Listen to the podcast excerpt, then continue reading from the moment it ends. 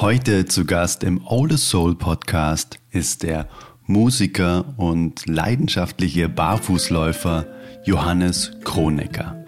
Johannes und mich verbindet unter anderem die Liebe zur Natur, auch die Liebe zur Musik. Wir haben uns kennengelernt in Steyr in Österreich. Johannes und sein Kompagnon Joe haben dort das Konzert von Seum eingeleitet. Und ich durfte da auch ein kleiner Teil des Konzerts sein und dort haben wir uns kennengelernt und sofort ins Herz geschlossen. Und Johannes ist eben auch Musiker. Und welches Instrument er spielt, das hörst du sogar heute in diesem Interview. Und nicht nur das, sondern Johannes berichtet von seiner Barfußtour, sechshunderttausend Schritte über die Alpen ans Meer. Und was er da für Erkenntnisse gewonnen hat, für lebensverändernde Erkenntnisse, das verrät er auch heute in diesem sehr, sehr inspirierenden Interview. Außerdem gibt es eine ganz spontan angeleitete, wunderbare Meditation von Johannes. Das heißt, dieses Interview ist wirklich sehr, sehr hörenswert bis zum Ende. Und ich wünsche dir jetzt ganz, ganz viel Spaß dabei. Let's go Intro. Hey Mother Nature, you're so wonderful. You're full of wonders overall. You are the oldest soul. Vielleicht magst du einfach mal, auch wenn es ja abgelutscht, abgedroschen ist, aber letztendlich ist es für jeden, der hier zuhört, sehr hilfreich, wenn man mal so die berühmte Poolparty, die Stehparty irgendwie nimmt, ne, und dann so, hey, cool, Johannes, was machst du eigentlich so? Die berühmte Vorstellung. Ja, genau. So der Fahrstuhl, Fahrstuhl-Pitch. Der Pitch, genau. Ja, ob wir mit sechzig Sekunden oder neunzig Sekunden auskommen, wir werden sehen. Das wäre immer kurz mhm. organisieren, Adrian. Mein Tee steht nämlich auf der anderen Seite vom Computer und der wird sonst kalt. Moment. Voll gut. Ganz wichtig. Wäre schade drum. Wundervoll. Okay. Ähm, ja, wie würde ich mich selbst beschreiben? Das hat sich in den wer, letzten... bist du denn, wer bist du denn heute? Das finde ich auch nochmal genau, eine schöne wer, Frage. Wer, wer bin ich heute? Äh, heute trage ich immer noch den Namen Johannes Josef Kronegger. Also dafür steht dieses zweite J. Das ist mhm. der Josef. Mhm. Und heute fühle ich mich... Ja, heute bin ich wieder sehr, sehr ich selbst. Insofern das, äh, ja. Und zwar ist mir das, wird mir das immer mehr klar, wie wichtig es ist für mich, der zu sein, den ich mag. Da habe ich erst vor kurzem einen wunderbaren, eine wunderbare Lesung begleitet von Pierre Stutz, daher auch mein Hauptberuf der Musiker. Und Pierre Stutz hat vor kurzem seine Autobiografie präsentiert und die lautet, wie ich der wurde, den ich mag. Hm. Und ich habe noch nicht wirklich viel reingelesen, aber das ist genau das, was gerade mich beschäftigt, und zwar der zu sein, den ich mag. Weil ich bin, so wie jeder Mensch, vierundzwanzig Stunden, sieben Tage die Woche, dreihundertfünfundsechzig Tage im Jahr mit mir zusammen. Und dann wäre es ganz wichtig für mich, dass ich mich gerne, dass ich mich gerne habe, dass ich gerne mit mir alleine in einem Raum bin und sein kann überhaupt. Mhm. Äh, ja, zu den Hard Facts. Äh, mein Hauptberuf oder nicht mein Haupt, ja, meine Berufung, mhm. da steckt schon Beruf drinnen, äh, ist die Musik. Ähm, und zwar darin, Menschen zu berühren und wieder mit ihren Gefühlen in Kontakt zu bringen. Mhm. Also das ist etwas, was mir selbst in meinem Alltag immer wieder passiert oder was, glaube ich, vielleicht auch ganz gang und gäbe ist. Ich bin zweifacher Vater, Lebensgefährte, selbstständig. Also da gibt's ganz viele Dinge, ja, die mitunter dazu führen können, dass ich meine Gefühle mal an den Rand stelle, weil es jetzt gerade nicht die Zeit dazu ist, jetzt gerade kein Platz dafür ist, äh, es jetzt gerade nicht angebracht ist, dieses Gefühl auszudrücken. Mhm. Und ähm, früher habe ich das dann auch wirklich so beiseite geschoben und dann dort gelassen. Und es gibt jetzt immer nur Situationen, wo ich merke, boah, jetzt ist gerade eine Zeit, Raum, Platz für das, was ich gerade fühle. Aber dann versuche ich es zu konservieren und mich später darum äh, zu kümmern. dem später dann den Raum zu geben. Mhm. Gänsehaut. Ähm, und das ist für mich ein, ein ganz ein wichtiges äh, Learning gewesen auf dem Weg äh, ja, zu mir selbst. Genau. Um den Weg wird es halt eh noch mehr gehen. Ja. Mhm. Mhm. Äh, aber in ganz kurzen Worten, wer bin ich, was macht mich aus, wer bin ich heute? Mhm. Begeistert. Mhm. Das trifft es eigentlich gerade am allermeisten. Ich bin begeistert, begeistert vom Leben und begeistert davon, dass es so viele Menschen auf dieser Erde gibt, die fühlen, fühlen können und das zulassen. Mhm. Dann bin ich einfach begeistert. Sehr schön. Was spielst du denn für ein Instrument? Für die Leute, die es nicht wissen, und vor allem, wie bist du dazu gekommen? Ähm, das ist eine Frage, die bei meinen, bei meinen Kursen für das Instrument, äh, der Hang, immer wieder stelle. Wie bist du auf dieses Instrument gekommen? Und ich selbst konnte darauf leider keine adäquate Antwort liefern. Ich weiß nur noch, es war so vor elf, zwölf Jahren. Da ist dieses Instrument, die Hang, die äh, ausschaut wie so ein ein U F O, mhm, mit den Händen gespielt wird. Das ist also ein Insiderwissen, jetzt wissen es dann mehr Menschen. Hang, mhm, das heißt deswegen Hang, es ist Berndeutsch und bedeutet Hand. Und darum nicht Hang oder Hang Drum, sondern mhm, Hang wegen der Hand. Mhm. Und ich selbst kann es gar nicht mehr sagen, wann, also wie das in mein Bewusstsein gedrungen ist. Auf einmal war das Instrument in meinem Bewusstsein und das war das Gefühl oder das Bedürfnis da, das brauche ich. Nicht das will ich oder das hätte ich gern, sondern ich brauche das für meinen Ausdruck, für meinen künstlerischen oder auch damals für meinen, ja, für meinen Seinsausdruck. Mhm. Zu dem Zeitpunkt war ich bereits äh, über, ja, ich glaube über fünfzehn Jahre äh, Schlagzeuger, ah. Percussionist. Also ich habe relativ okay. bald mit Schlagzeug und Percussion begonnen. So mit mhm. vier Jahren äh, ist mein erstes Schlagzeug äh, eingezogen bei uns zu Hause. Mhm. Mit fünf habe ich dann einen eigenen Raum bekommen dafür, weil man draufgekommen ist, das ist im Wohnzimmer gar nicht so schön, wenn ich immer Schlagzeug spiele. Genau, das ist ganz schön laut. Und Musik war immer schon Teil von meinem Leben. Ich habe dann eine Zeit lang äh, elektronische Musik produziert. Mhm. Das ist aber irgendwie nicht zu diesem Ergebnis gekommen, das ich gerne äh, am Anfang erfahren hätte. Mhm. Und das ist das Schöne bei der Hang, man wird sehr rasch belohnt mit den ersten Tönen. Äh, mhm. Das heißt, nicht wie bei, wie bei einer Geige. Ich habe versucht, fünf Stunden Autodidakt Geige zu lernen. Ich habe mir fünf Stunden Zeit gegeben und habe nach fünfzehn Minuten abgebrochen, weil ich wusste, das wird in fünf Stunden auch nichts werden. Ja? Mhm. Das heißt, es gibt Instrumente, da, das übersteigt meine, meine Bereitschaft, den Einsatz zu leisten. Ja? Mhm. Und dann erhält man ja den Preis nicht. Und das ist das Schöne bei der Hang, dass man relativ bald die ersten Melodien und die ersten Töne erzeugen kann. Mhm. Das ist eben eines meiner Instrumente. Äh, da gibt es viele Instrumente. Ich spiele Saiteninstrumente, äh, Luftinstrumente, also Flöten, einiges mhm. an Percussion äh, und unterschiedliche Klangskulpturen, eben die Hang. Mhm. Äh, und die werden alle in, in den Einsatz gebracht bei meinen Liegekonzerten. Das heißt, da liegt dann nicht ich, sondern da liegen die Menschen. Mhm. Äh, ist eine Form des aus meiner Sicht reinsten, der reinsten Musikaufnahme. Und zwar das aktive Zuhören. Ich brauche nicht zusehen, es gibt nichts zu sehen, also außer ich, der heute da spielt, mhm. aber das da ist, es gibt keine Show. Mhm. Äh, es, ich brauche meinen Körper nicht aufrecht halten, ich brauche äh, nicht darauf achten, dass ich mich irgendwie richtig oder vielleicht falsch bewege. Ja, also das mhm. Tanzen ist ja immer nur etwas, was man scheinbar richtig und falsch machen kann. Mhm. Genau. Mhm. Und auf das brauche ich auch nicht achten, sondern ein Liegekonzert ist ein Raum, den ich wie ein Wohnzimmer.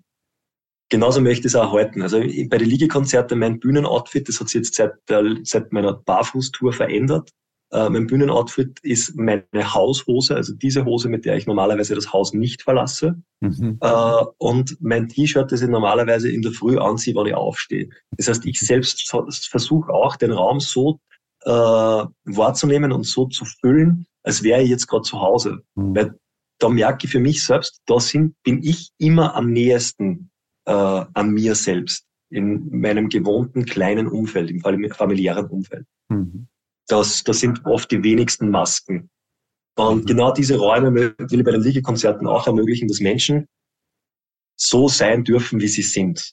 Wer dabei einschläft, schläft ein. Mhm. Und wer meditieren will, darf meditieren. Also es gibt da keine, keine Do's und keine Don'ts. Mhm. Es ist mehr einfach ein Raum, der keinen Anspruch an das Publikum stellt. Mhm.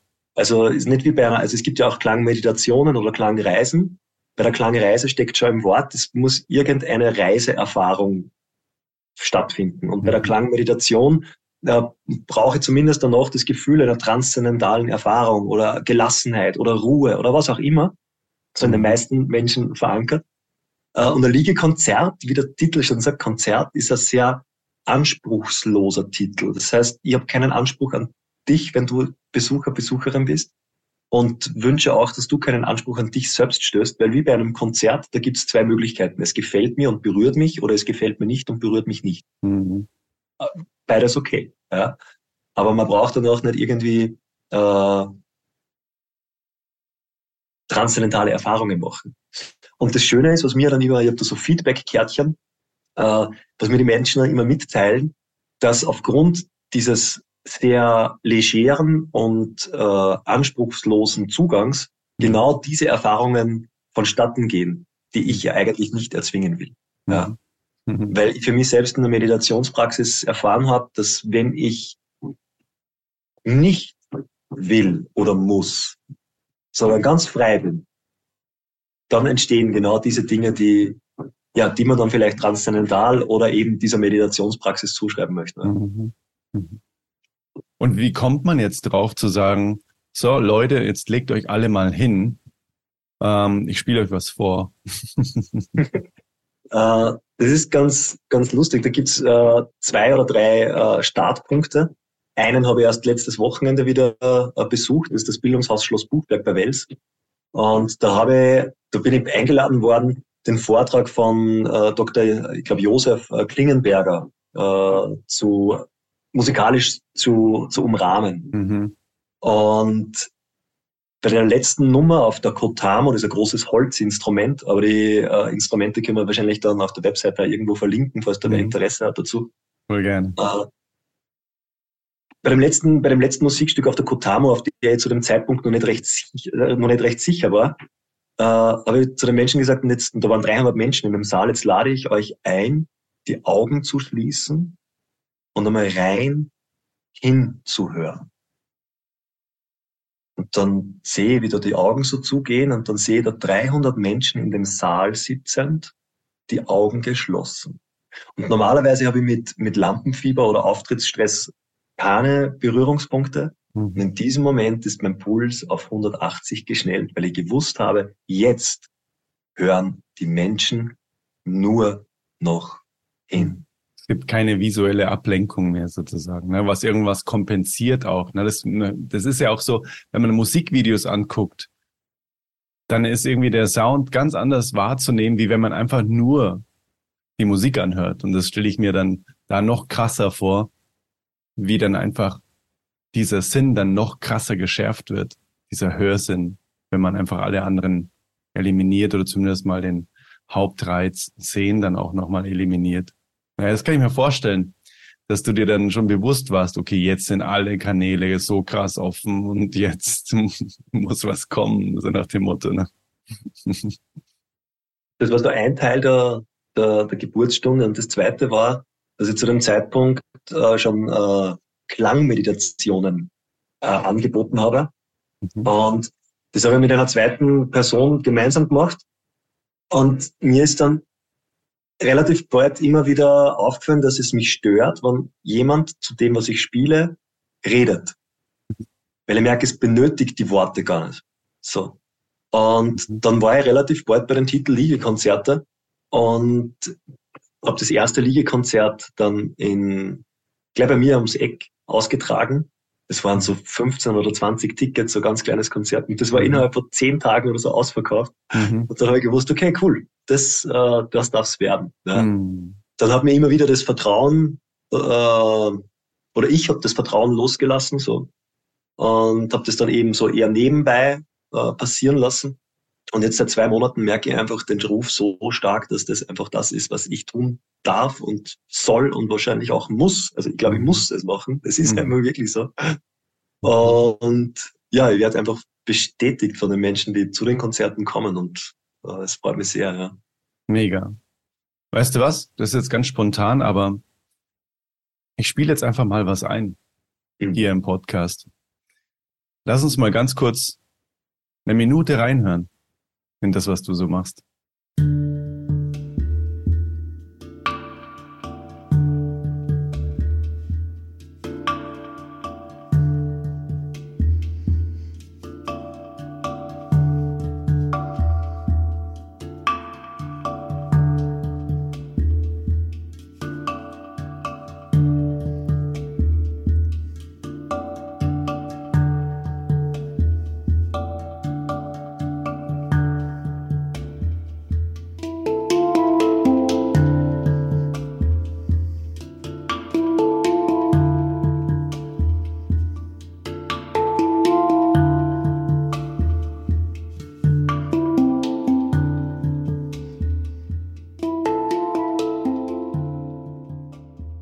glaube, jetzt hat man einen viel besseren Eindruck, wie das Ganze dann wirklich so klingt. Und ich ähm, habe da eine wundervolle Aufnahme eben von dir verwendet, die du mir zur Verfügung gestellt hast, auch für Meditationen. Da bin ich so, so dankbar, die du da so mit ganz viel Liebe gezaubert hast. Und ich bin da auch immer total crazy berührt, wenn ich dieses Instrument höre, wie du das spielst. Das ist echt so magisch einfach. Und du arbeitest ja auch mit ganz viel Raum und ich glaube auch mit einer Loopstation, soweit ich weiß, oder? Verwendest du das in den, in den Liegekonzerten auch? So Technik drumherum sozusagen, um das noch größer klingen zu lassen?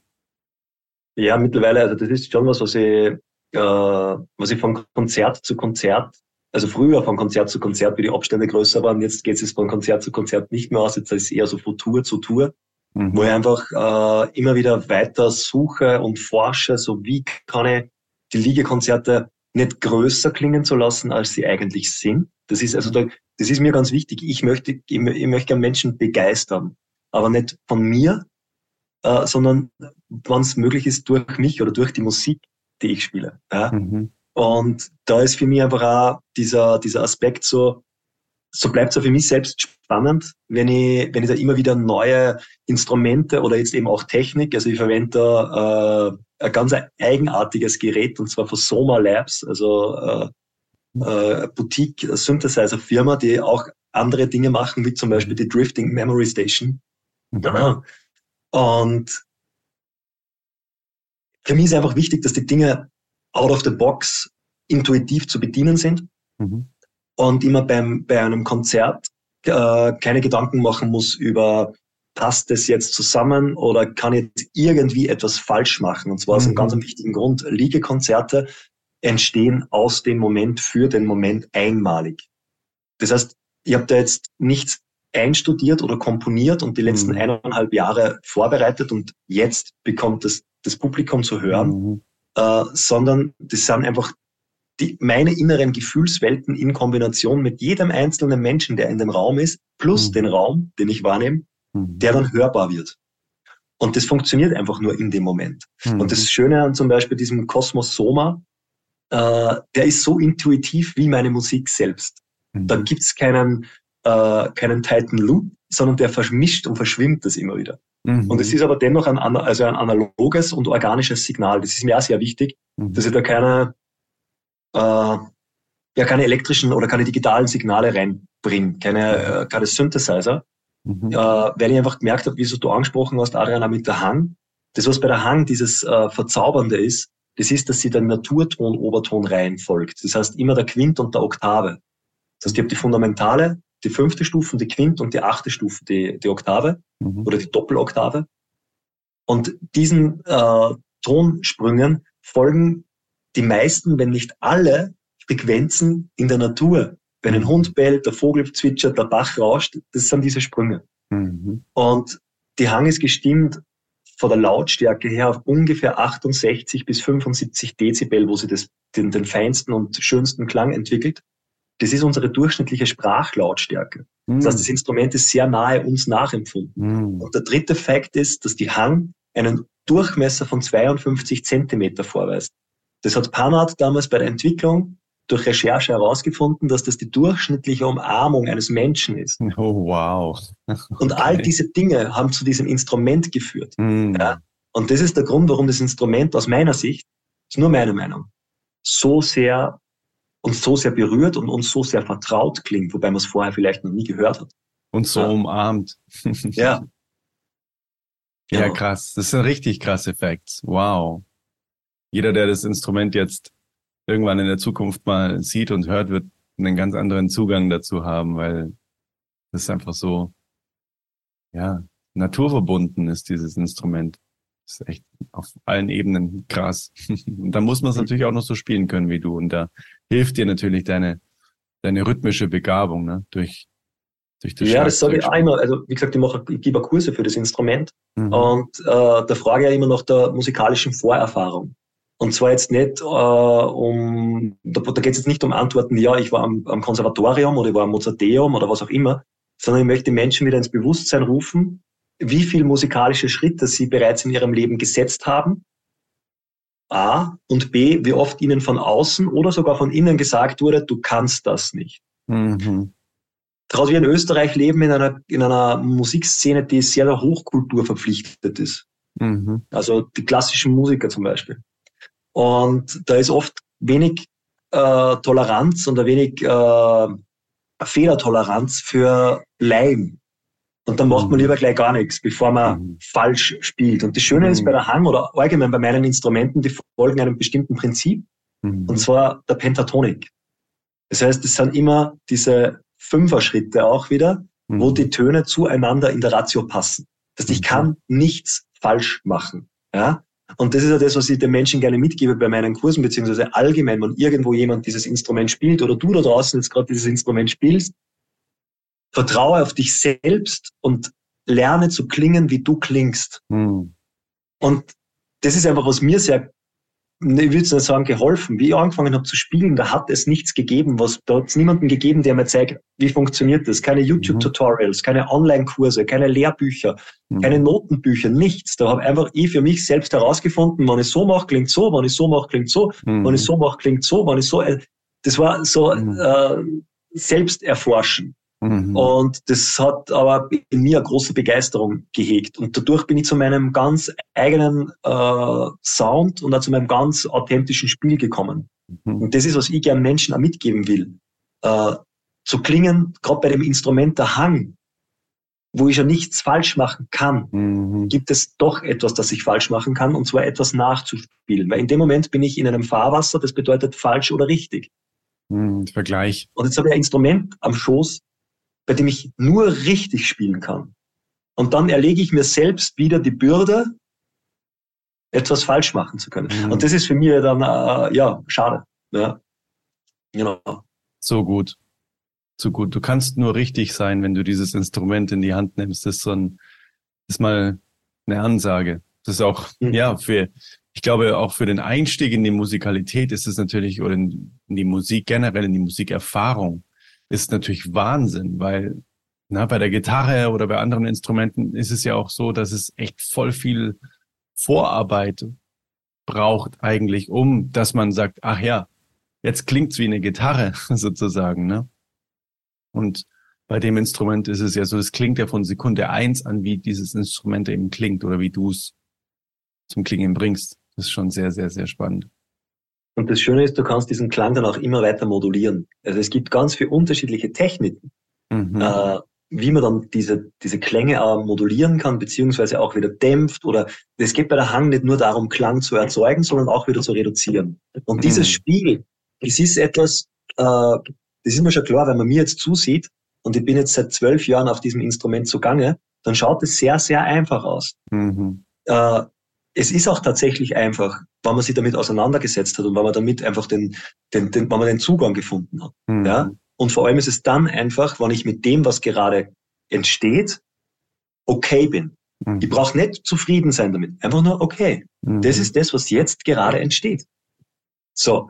Und das sage ich ja immer dazu. Ich habe nie geübt.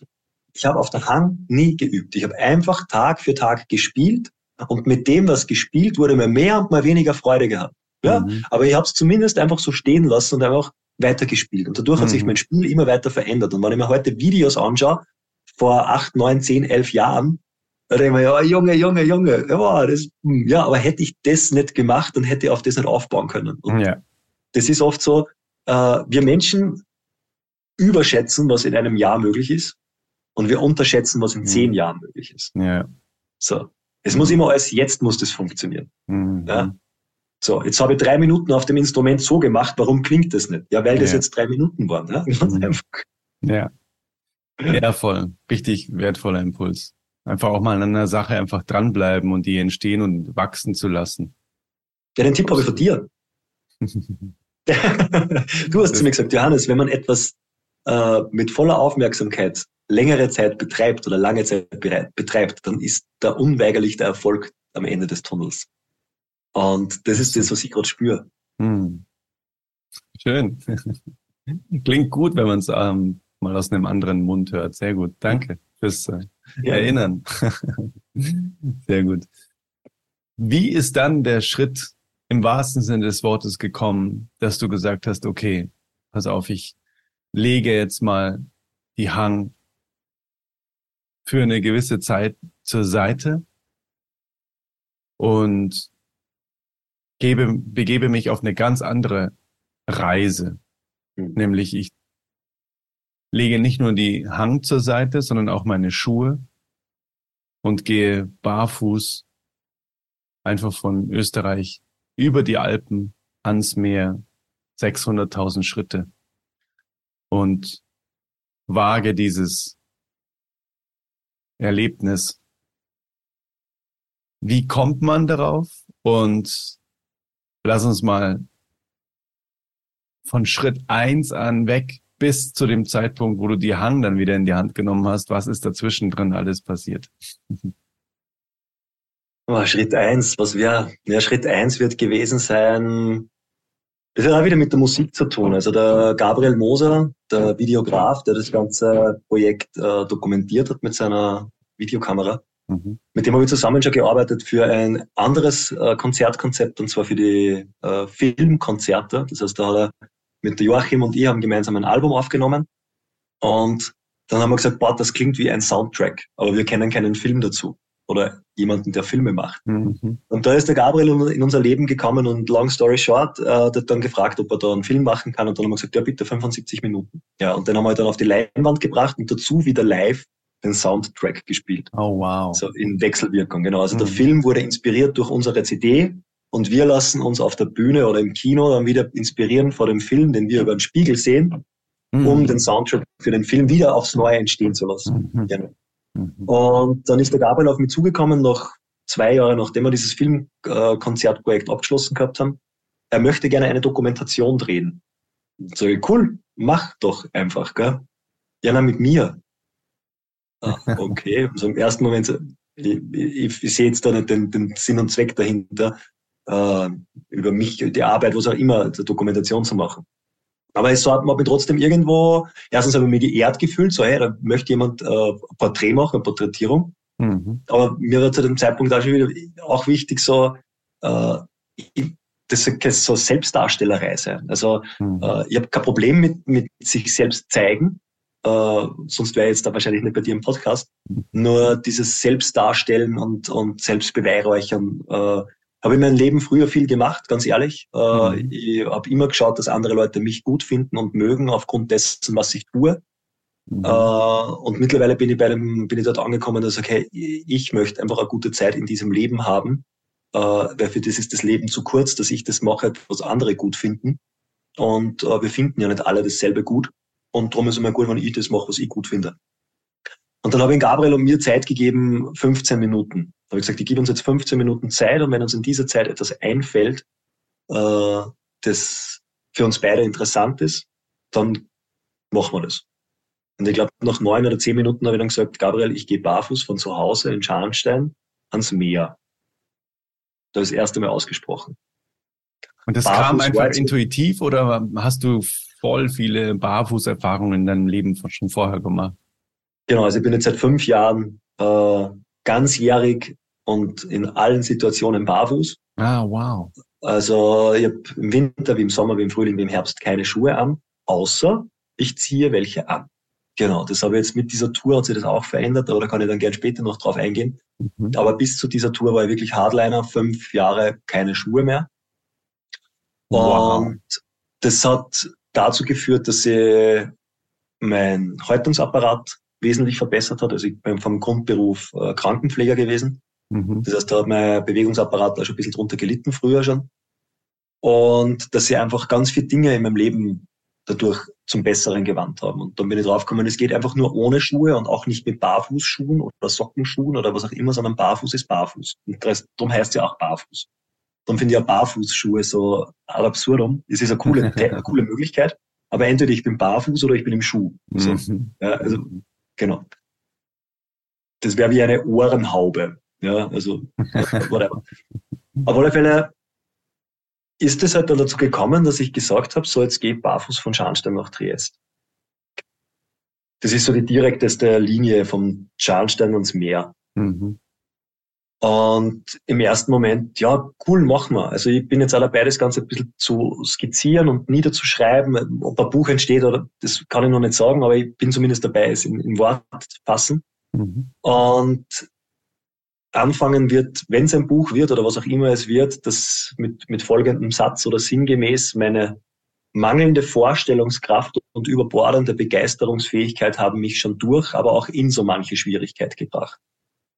Und das ist mir erst bewusst worden, bis zum Abmarsch gekommen ist. Wir haben den Start verschieben müssen von ersten Juni auf ersten August, also von ersten sechsten auf ersten achten Am ersten sechsten haben wir noch drei Meter Schnee gehabt in den Toten Gebirge, also bei uns der kleinen Alpen. Das wäre selbst mit Schuhen gar nicht so interessant gewesen, da durchzumarschieren. Zu dem Zeitpunkt war auch nur der Plan, immer äh, draußen zu schlafen, das heißt äh, immer selbstversorgt äh, die Unterkunft aufzubauen. Mhm.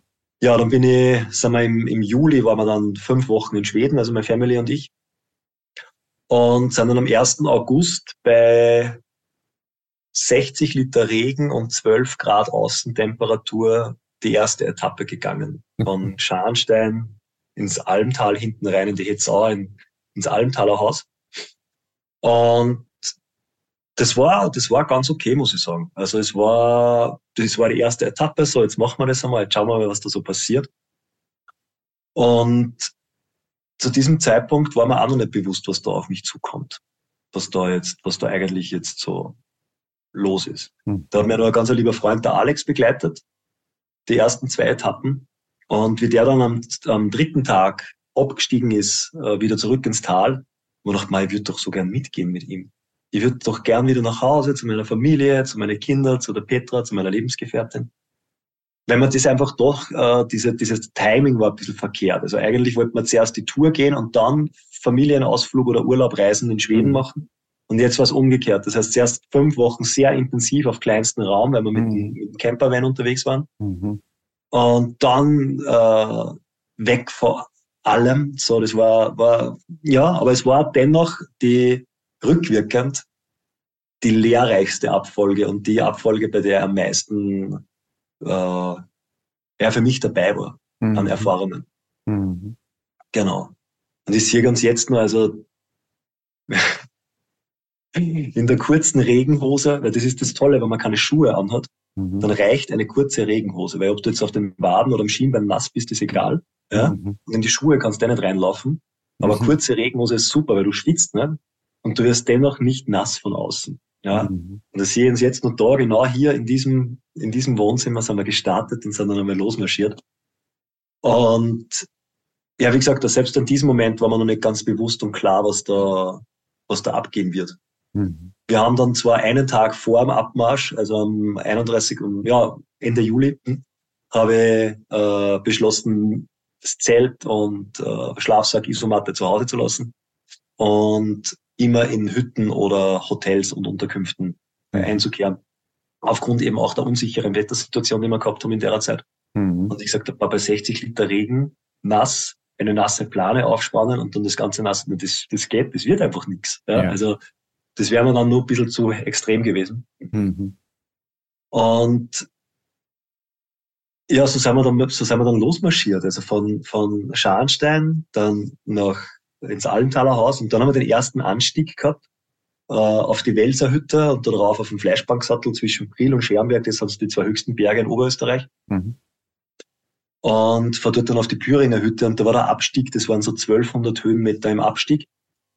Und das Tote Gebirge ist Kalkgestein, äh, Karstgestein, sehr, sehr scharfkantig, äh, grober, loser Untergrund, mhm. dann wieder Felsplatten, die auch sehr schneiden, also wirklich äh, mhm. abweisende äh, Untergründe, darum heißt es auch Totes Gebirge, weil dort gibt es auch kein Wasser und nichts, das ist einfach wirklich Mondlandschaft. Okay. Und da habe ich dann zum ersten Mal Musik gebraucht beim Abstieg, da war dann das Wetter zwar schon wieder schöner, aber ich habe einfach gemerkt, ich komme da barfuß gerade ziemlich an meine Grenzen, wobei ich das Tote Gebirge barfuß kenne. Ja? Aber das war halt schon der dritte Tag in Serie in den Bergen. So. Und da ist mir dann auch klar geworden, dass es einen Unterschied macht, so eine Tagestour zu machen, barfuß auf den Bergen und dann mhm. zu wissen, morgen können die Fü- Füße ruhen und, und Pause machen. Oder ob das mehrere Tage in Serie sind. Mhm. Und da ist dann ja äh, The Small Winds von Decker ist dann an mein Ohr gedrungen und mit dem habe ich mich dann in der Dauerschleife, wirklich in der Dauerschleife, und das waren so drei Stunden, die Nummer dauert drei Minuten, jetzt kann sich ungefähr jeder ausrechnen, wie oft ich das gehört habe. Mhm. Äh, habe ich dann für den Abstieg gebraucht und dabei habe ich meine, meine Bänder und Gelenke im rechten Vorfuß, im linken Vorfuß und im rechten Knie sehr überanstrengt. Mhm. Also es geht zum Teil sehr steil bergab. Mhm. Und beim Bergabgehen ist barfuß das Problem, dass dein ganzes Gewicht immer punktuell auf dem einzelnen Fuß lastet. Beim Bergaufgehen hast du die Entlastung permanent, beim Bergabgehen drückt dein Gewicht plus Rucksack mhm. immer auf die Füße. Mhm. Und so bin ich halt dann sehr, sehr langsam und schleppend vorangekommen. Die anderen, inklusive Kameramann, sind schon vorangegangen, weil die haben gesagt, hey, äh, du kommst ja sowieso nach. Ne? Mhm. Mhm. Und da haben wir dann noch den Jochen getroffen. Der Jochen war auf einer ganz einer eigenen Mission. Der hat... Äh, Der ist von Wien nach Salzburg gegangen, ein paar Fuß über die, über die Berge. Der hat uns dann sechs Etappen lang begleitet. Ohne, ohne Jochen wäre das womöglich nicht möglich gewesen, was wir gemacht hätten. Ja. Okay. Also ich habe dann irgendwann, weil ich sage ohne Jochen, ich habe dann glaube ich bei zwanzig äh, Personen und Menschen habe ich aufgehört zu zählen. Also aus meiner Sicht sind zwanzig Menschen maßgeblich dafür dabei beteiligt, dass diese Tour überhaupt Äh, umgesetzt werden können. Wow. Also ich bin gegangen, ja, ja, stimmt, aber zwanzig Menschen waren da maßgeblich beteiligt, dass ich überhaupt gehen konnte, weitergehen wow. konnte, ankommen konnte und währenddessen nicht verrückt geworden bin. Ja? Also das ist, das ist ein großes Team, ja? das, das, das zumindest auch geistig und auch immer wieder am Weg dabei war. Mhm. Und dann sind wir nach, nach Gröbming abgestiegen, da hat es wieder geregnet, wieder mal. Uh, und da habe ich dann in Gröbming habe ich dann einen Physiotherapeuten gebraucht. Also ich habe den habe ich wirklich gebraucht mhm. zu diesem Zeitpunkt. Ich habe mir gedacht, war irgendjemand, der mir irgendwo einfach zwei Punkte drückt, damit die Gelenke wieder frei sind und Tape pickt und so. Und das war dann Freitag halb sieben abends. Und da habe ich dann den ersten Physiotherapeuten, den ich da irgendwie entdeckt habe, auf Google Maps habe ich angerufen. Das war der Bernhard Regel. Und der Bernhard Regel hat dann abgehoben an einem Freitag um halb sieben und hat gesagt, ja, Bernhard, hallo. Und dann habe ich ihm ganz kurz erklärt, was ich gerade mache. Mhm. Und dann hat er gesagt, morgen um dreiviertel neun kannst du einen Termin haben, am Samstagvormittag. Samstagvormittag war ich dann beim Bernhard, bin da auf Stöcken hin, mehr oder weniger, da waren meine Wanderstöcke dann schon meine Krücken, weil einfach mhm. alle Gelenke blockiert waren da in den Füßen. Wow. Und dann hat der drei Stunden lang an mir gearbeitet und nach diesen drei Stunden bin ich um die Liege gehüpft wie neugeboren. Also ich wow. habe da echt ein Gefühl, ein neues Körpergefühl gehabt. Ich habe da immer meine so eine Sportuhr äh, drauf gehabt. Mhm. Und also heute sitze ich ja fast in Originalmontur mit Uhr. Die Kappe hat mich dreißig Tage begleitet, ja, und Shirt. Äh, und die hat mir dann bei dieser Behandlung in diesen drei Stunden äh, eine aufsteigende Kurve, was meine, was meinen äh, Entspannungszustand angeht, angezeigt. Und das war für mich schon in den drei Stunden sehr mh, sichtbar. Mhm. Und das Schöne war aber dann der Schlaf nach dieser Behandlung am Abend. Also ich habe zu dem Zeitpunkt schon ein bisschen Probleme gehabt mit Schlafen, war mit der Herzfrequenz immer etwas höher, mhm. äh, habe das ein bisschen unterschätzt. Also ich komme sonst vom Sportbereich, habe ich früher viel Berglauf gemacht, äh, Rennradfahren, Mountainbiken, das heißt die Grundkondition ist, ist da. Äh, Nur barfuß verbrenne ich einfach wesentlich mehr Kalorien als mit Schuhen. Das habe ich einfach unterschätzt auf diese, auf diese Dauer. Und das waren halt dann täglich so zwischen dreieinhalb und fünftausend Kalorien. Wow. Und ich habe okay. maximal zwischen fünfzehnhundert und zweitausend Kalorien zu mir genommen. Also okay. das war mein Maximum. Mehr, mehr ist nicht gegangen. Mhm. Und auf das rauf hat natürlich mein Körper dann auch irgendwie reagiert. Mhm. Mit Ausnahme nach der Behandlung von, der Ber- von Bernhard, da habe ich dann einfach top geschlafen. Und da sind wir dann am nächsten Tag äh, auf die, auf die Hans-Wödel-Hütte aufgestiegen. In die Schladminger Tauern, das war ein großartiger Aufstieg. Also wirklich, da vom Wetter her hat's gepasst und einfach die Steine, so Schladminger Tauern, genau das Gegenteil zum Toten Gebirge. Runde mhm. Felsen, viel Grün, überall Wasser. Also wirklich eine ganz, ganz schöne Gegend. Und da ist mir dann das erste Mal so richtig bewusst worden, dass ich lieber bergauf gehe als bergab. Mhm. Und das ist für mein Leben eine recht eine schöne Analogie. Weil im Leben habe ich es auch lieber, wenn es bergauf geht, als wenn es bergab geht. Mhm. Zumindest bis zu diesem Punkt. Und dann ist mir bewusst worden, wenn ich das erste Mal, wo es bergab gegangen wäre, stehen geblieben wäre und anhafte an dem, ich will jetzt aber hier oben bleiben, ich will jetzt nicht runter, dann würde ich immer noch bei Etappe zwei zwischen Schernberg und Priel am Fleischbanksattel stehen und wäre nicht weitergekommen. Das heißt, es hat bergab gehen müssen, damit es wieder bergauf geht. Mhm. Mir ist dennoch beim Berggehen und äh, im Leben weiterhin wahrscheinlich bergauf lieber wie bergab, aber man weiß zumindest, oder ich weiß jetzt, wenn es bergab geht, dann geht es ja wieder bergauf. Ja. Mhm. Und so sind wir dann ja einfach weiter marschiert und weiter marschiert und weiter marschiert und der nächste große Impact im wahrsten Sinne des Wortes war dann am Königsstuhl. Da habe ich mir meinen Zeh so stark beim Felsen angestoßen, dass der nicht auf Also der ist nicht aufgerissen, sondern der ist aufgeplatzt. Das ist also eine richtige Platzwunde, ja, um, wow. um nicht, nicht näher ins Detail zu gehen. Ja. In dem Moment habe ich nicht gewusst, ob es weitergeht. Okay, ja, wow. Also ich habe so gewusst, das ist einfach eine Unachtsamkeit, einfach so kurz nicht aufgepasst, oder wie, wie war das? Ja, das war, da gibt's, äh, da gibt's so Dinge, ich glaube, die nennen sie Hochmut. Und äh, zehn Minuten oder fünfzehn Minuten bevor das passiert ist, habe ich nur in die Kamera gesagt, boah, es geht, es geht mir so gut, es ist wunderbar, es geht zwar der Wind, aber der Körper macht mit, das ist alles mhm. wunderbar, ich kann einfach marschieren und großartig, ja, fünfzehn Minuten später, peng. Okay. Ja, einfach mal kurz nicht aufgepasst. Wobei ich natürlich beim Barfußgehen, das ist äh, mittlerweile schon so drinnen in mir, permanent am Boden sehe. Also ich mhm. sehe all, ich habe von der Tour, wenn ich Landschaft gesehen habe, dann nur, wenn ich stehen ge- äh, geblieben mhm. bin, sonst einfach nur Wegstrecke, Boden. Das war, das okay. war mein Sichtfeld. Mhm. Äh, und auch da wieder haben wir dann äh, auf der auf der Hütte beim Ewald, also das, das nennen sie bei uns in Österreich äh, Heuderhütten, also Halterhütte. Und zwar äh, das ist eine Viehhütte von Menschen, die auf die Kühe von den von der Vereinigung der Bauern dort oder Genossenschaft auf der Alm aufpassen. Und das war der Ewald. Mhm. Äh, und ich bin mir da so hundert bis hundertfünfzig Jahre, wobei ich nicht weiß, wie es damals war, aber so von Erzählungen zurückversetzt gekommen äh, vorkommen. Mhm. Mhm. Und der hat sich meinen Zeh angeschaut und dann ist er mit Johanniskrautöl und Anecker-Schnaps gekommen und hat dann meinen Zeh äh, irgendwie notdürftig repariert. Und zum Schluss, und das war das Wunderwerk der Technik, ich habe nicht gewusst, dass es gibt, obwohl ich selbst aus dem Schulmedizinbereich komme, mhm. hat er meinen Zeh mit Hautkleber wieder zugeklebt. Mhm. Und das hat tatsächlich lange genug gehalten, äh, bis das, das hat dann einfach nicht mehr gehalten hat. Aber ist egal. Mhm. Äh, also auch da wieder die, die, die Hilfsbereitschaft der Menschen und mhm. äh, diese Offenheit und diese Freundlichkeit und diese, diese, das, das war für mich einfach unbeschreiblich auf dieser Tour. Mhm. Und von dort aus sind wir dann nach, nach Döbriach am Millstätter See. Und das war dann so eine, da war dann eine Entscheidung fällig. Und zwar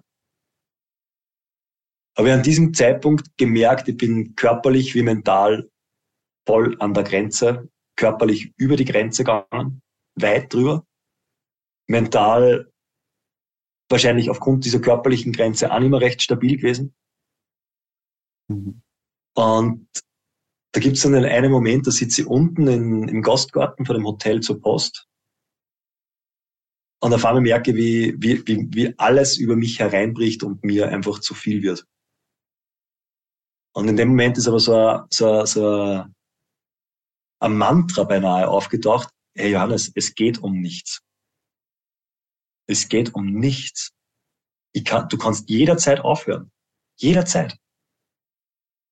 Und da sind aber schon so Gedanken durchgelaufen. Also wir haben das, zum einen ist das medial ziemlich groß aufgebaut worden. Also wir waren da auf einigen Titelseiten, Seiten, Seiten der Zeitungen in Österreich, okay. äh, waren bei Fernsehsendern, Mhm. Äh, waren bei Radiostationen eingeladen, das Ganze äh, äh, vorzustellen, was wir da machen oder darüber mhm. zu sprechen.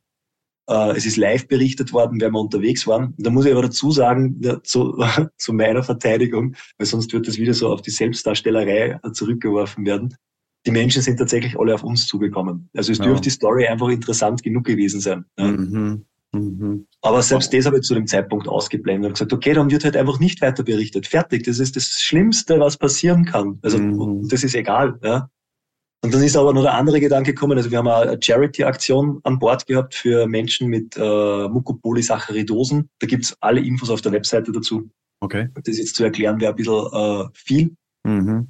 Äh, aber selbst da habe ich gesagt, ja, wir haben bereits Geld eingenommen. Passt, es ist mehr, wie es vorher wie vorher. Also mhm. ich kann jederzeit aufhören. Und dann war aber der nächste Gedankengang, ja, wenn du jederzeit aufhören kannst, dann muss das ja nicht jetzt sein. Dann kannst du mal schauen, wie es weitergeht. Das heißt, aus dieser, ich würde sogar sagen, Angst oder Panik mal zurückzugehen und mir sagen, okay, das ist jetzt zwar gerade da, aber wenn ich, wenn ich da jetzt mal den, den Blick ein bisschen zurücknehme und nicht so ergriffen bin davon, dann vielleicht gibt es dann eine klügere Entscheidung. Und da einfach ein bisschen mal zu schauen, wie wird sich der Tag entwickeln. Wir haben dann eh vereinbart, wir machen einen Ruhetag, damit das einfach ein bisschen wirken kann. Und ja, es ist dann weitergegangen. Es ist dann einfach weitergegangen. Mhm. Und das habe ich für mich ganz stark für mein Leben jetzt da so, äh, was ich mir mitnehmen oder mitgenommen habe. Äh, bei dem, was ich mache, geht es primär darum, dass ich mich, dass ich mich wohlfühle dabei. Also sei es bei dieser Tour, und das wird sicher nicht die letzte gewesen sein, mhm. oder bei den Liegekonzerten. Mhm. Äh, das ist ja, also beides, die Tour und der Film, der rauskommt und die Liegekonzerte, äh, sollen nicht ein weiteres Angebot der Unterhaltung, also Untenhalten, der Unterhaltung darstellen, sondern ich möchte, dass, dass Menschen da äh, partizipieren können. Das ist bei den Liegekonzerten vielleicht ein bisschen einfacher wie beim Film, aber durch das, dass das, dass, glaube ich, jeder Mensch, jeder Mann, jede Frau, jedes Lebewesen auf dieser Welt kennt auf und ab. Jeder. Und wenn man sich das einmal bewusst machen, dass jedem Menschen so geht, dass jeder Mensch seine Troubles hat, jeder Mensch hat seine Probleme, jeder Mensch hat seine Habits, jeder Mensch hat seine, seine Dämonen. So, wir sah, also ich bin nicht alleine mit all dem. Mhm. Ja? Also mir hat das schon sehr stark geholfen. Mhm. So, oh, ja, mhm. stimmt. Also ich bin jetzt nicht der von, wenn man, wenn man so sagen will, von Gott Gestrafte. Mir ist mhm. da jetzt die ganze Bürde auferlegt worden. Na, jedem Menschen geht es gleich. Aber die Frage ist, was mache ich draus? Was mache mhm. ich damit? Ja? Und das ist, also das habe ich jetzt zum Beispiel gerade, die, die Petra hat mich zuerst angerufen, meine, meine Lebensgefährtin. Sie wartet in der Praxis, also sie hat jetzt gerade frisch ihr, ihr Business gestartet mit, mit uh, N U A, also mit Thai Bodywork. Und sie wartet auf der Praxis auf einen Kunden und der ist nicht gekommen. Über, also eine Viertelstunde überfällig. Was soll sie tun? Sage ich, großartig, nutz die Zeit für dich, mach Yoga, meditiere. Du hast jetzt gerade zwanzig, dreißig, fünfzig Minuten Zeit geschenkt bekommen, um etwas für dich zu tun. So. Ah ja, so kann man es auch sehen. Ja, genau, du kannst natürlich jetzt auf fünfzig Minuten ärgern. Das mm. ist auch okay. Mm. Ja, aber wenn ich jetzt fünfzig Minuten Zeit habe, dann kann ich auch was tun damit. Ja. So gut. Ja, zurück zur Tour. Wie ist es weitergegangen? Äh, oh, das war dann, ja, puh, genau. Döbriach am Millstätter See, da sind wir dann nach Feistritz marschiert. Also ohne das jetzt so in die Länge zu ziehen, ich schaue, dass ich die Highlights nur, nur, nur rausziehe. Ein ganz großes Highlight war zum Beispiel auf einer Schotterstraße vor mir acht Kilometer Schotter, hinter mir neun Kilometer Schotter und ich mitten im Nirgendwo. Und da mhm. habe ich dann meine, meine zwei Wanderstöcke in, die, in, den, in den Boden gerammt. Die haben mich nicht gehalten, weil einfach der Schotter so beinhart war. Mhm. Und dann habe ich gesagt, es interessiert mich nicht mehr. Ich gehe jetzt keinen Schritt mehr weiter. Es interessiert mich nicht. Ich will nicht mehr. Das war dann aber schon nach dem Millstätter See. Also das ist immer wieder gekommen, dieses mhm. Mantra, ich will nicht mehr. Und, und das war aber lustig, es ist nicht gekommen, ich kann nicht mehr, sondern immer, ich will nicht mehr. Also das ist mehr ums Wollen gegangen. Ja, und dann habe ich da so zwei, drei Minuten vor mich hingeschimpft und geschumpfen und, die, und lamentiert. Und dann irgendwann habe ich mich umgedreht und so um mich gesehen und dann bin ich draufgekommen, es ist aber auch niemand da, den es interessiert, ob es mich interessiert. Und es ist niemand da, der jetzt, mir jetzt da irgendwie auf die Schultern nimmt oder sonst irgendwas. Das heißt, ich sollte die Kraftreserven, die ich jetzt gerade verbrauche, um mich darüber aufzuregen und in den Widerstand zu gehen, eher dazu nutzen, um weiterzukommen. Weil neun Kilometer Schotterstraße bei ungefähr zweieinhalb bis drei kmh Durchschnittsgeschwindigkeit an diesem Tag mhm. sind lange. Die sind ganz schön lange, das sind drei Stunden. Oh, ja. Wow. Mhm. Das heißt, und es war quasi alternativlos. Das, nein, es hat Alternativen gegeben, und zwar rechts und links war Grünstreifen, der übersät war mit Disteln. Ah ja. Das wäre die Alternative gewesen. Ja? Sich da reinzulegen, ja, sehr gut. Und die andere Alternative, was wir einmal gehabt haben, das waren eineinhalb Kilometer, die habe ich exakt mitgemessen, eineinhalb Kilometer Brombeerhecke. Ah. Das war, war ganz, ganz schön. Ja. Bei der Brombeerhecke hat es nicht so gut funktioniert, aber bei der Schotterstraße hat es dann ganz gut funktioniert, wenn ich angefangen habe, meinen Fuß wieder zu entspannen, also wirklich den, die Fußsohle zu entspannen. mhm. und mich in den Shop da hinein zu entspannen. Weil umso mehr, dass ich da angespannt habe und umso mehr, dass ich da Widerstand geleistet habe, umso mehr hat es das wieder auf die Gelenke gegangen. Und da ist für mich dann so auch wieder das aufgetaucht, so das Sinnbild, umso mehr Widerstand ich aufbaue, umso mehr Druck, umso mehr Gegendruck, umso, wenn man nicht gerade dabei ist, einen Diamanten zu erzeugen, dann ist dieses Verhalten ziemlich doof. Mhm. Ja, Diamanten entstehen unter Druck, ja, aber ich glaube, Menschen brauchen mhm. den Druck nicht. Ja. Mhm. Und da bin ich drauf gekommen, dass ich, dass ich mich da hinein entspannen darf. Und durch das habe ich meinen Gang wieder verändert und, und bin dann auch wieder besser vorangekommen. Mhm. Ja. Wow. Und dann bist du irgendwann an den Moment gekommen, und den fand ich so bemerkenswert, dieses, es ist mir jetzt egal. Und es wurde dir ja alles egal, plötzlich, hast du gesagt. Es wurde dir egal, wie hast du es schon gesagt, ob du jetzt irgendwo nach Thailand in den Flieger steigst oder ob du zurück zur Familie oder so. Es wurde, es war quasi ein komplettes Loslassen. Du hast gemeint, es war so der magischste Moment in der ganzen Reise. Magst das, du war da genau ganz kurz nochmal? Das war genau in, in, in Döbriach am Millstätter See, äh, wo eben dieser körperliche und mentale Zusammenbruch, ich weiß es nicht, Ausbruch, mhm. eher Ausbruch, mhm. es war eher Ausbruch aus den Normen mhm. äh, passiert ist, äh, wo man, wo man wirklich, wo ich, wo ich selbst gemerkt habe, es Blättern und Fallen und, und Bröseln, alle Rollenbilder, die ich selbst erschaffen habe, mhm. aufgrund eigener Erwartung, aufgrund der Erwartung von anderen Menschen, aufgrund meines Glaubens, der Erwartung anderer Menschen. Also das war ganz vielschichtig verstrickt. Also, mhm. der, you know, so, äh, ich bin so, weil ich glaube, dass du möchtest, dass ich so bin. Also das, da sind so viele Hypothesen drinnen, mhm. das, unter anderem, wie, whatever. Auf alle Fälle, das war dann so dieses, äh, das ist alles losgelassen. So, die ganzen beruflichen Rollenbilder, das Rollenbild des Vaters, des Lebensgefährten, äh, das, alle Rollenbilder. Zum Schluss war einfach dann nur noch irgendwas so groß, mhm. da, so, so groß mit Hut. Mhm. Äh, und das hat sich für mich angefühlt wie das Nichts. Aber nicht nichtig, sondern so richtig so Leere. Mhm. Und in dem Moment ist mir so klar geworden, ich kann alles sein. In dem Moment, wo ich, wo ich von dem loslasse, was ich glaube zu sein mhm. oder was ich aktuell bin, kann ich alles und jeder werden, der ich will. Und ganz ehrlich, zufrieden mit dem, was ich zu dem Zeitpunkt war oder wie ich war. Gänzlich zufrieden war ich bei Gott nicht. Mhm. Ich habe Montag bis Sonntag gearbeitet, zwischendrin mit meinen Kindern natürlich schon viel Zeit verbracht und mit meiner Familie, aber das dann immer eher, eher so äh, halb abwesend, halb anwesend. Mhm. Und lauter so Dinge sind da aufgetaucht in mir. Und dann habe ich gemerkt, okay, jetzt ist, ist es egal. Also ich, ich war von meinen Kindern und von der Petra so weit weg. Ich habe dann zum Gabriel gesagt, sage, wenn es in Triest einen Flughafen gäbe und ich könnte nach, nach Thailand oder nach, nach Puerto Rico oder wo auch immer hinfliegen, ich könnte es tun. Ich, mhm. Es war mir auf einmal die ganze Welt wieder offen. Wobei mhm. ich aber bis zu dem Zeitpunkt so gebunden war an meinen Heimatort, an meine Familie, das gehört sich nicht.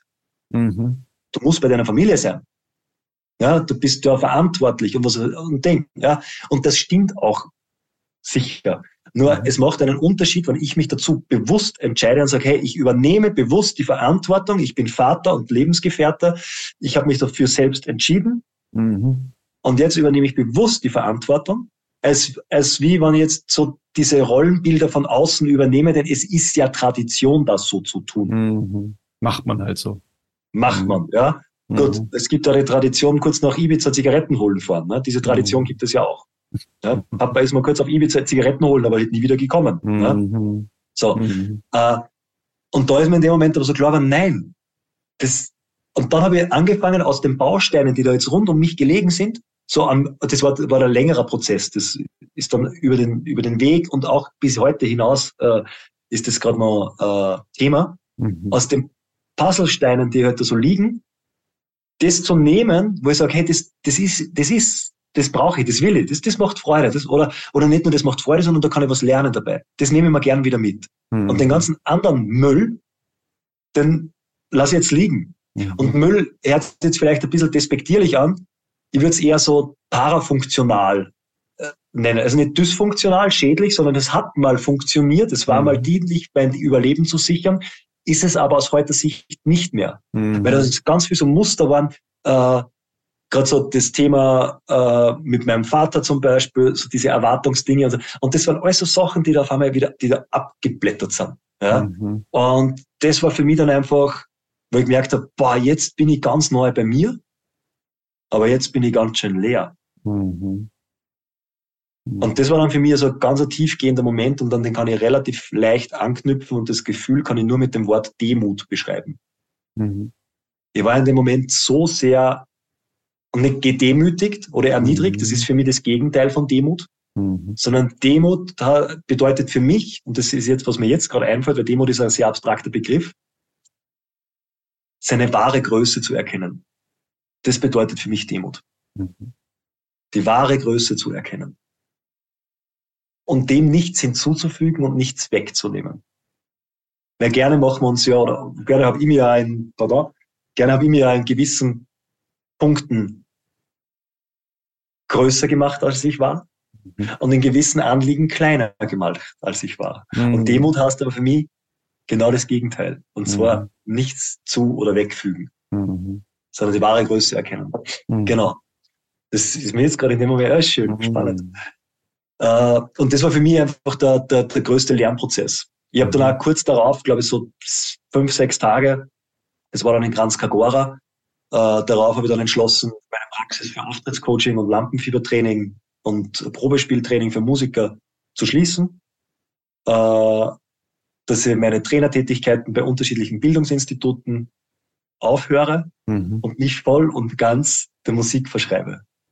Und ich bin so bestätigt worden ab dem Zeitpunkt. Also es ist jetzt die Herbst-Winter-Tour am Laufen für die Liegekonzerte mhm. und die haben aber schon, bevor wir weggegangen sind, geplant und in dem Moment, also das ist wirklich, es ist keine, keine Geschichte und kein Märchen, sondern das ist Fakt.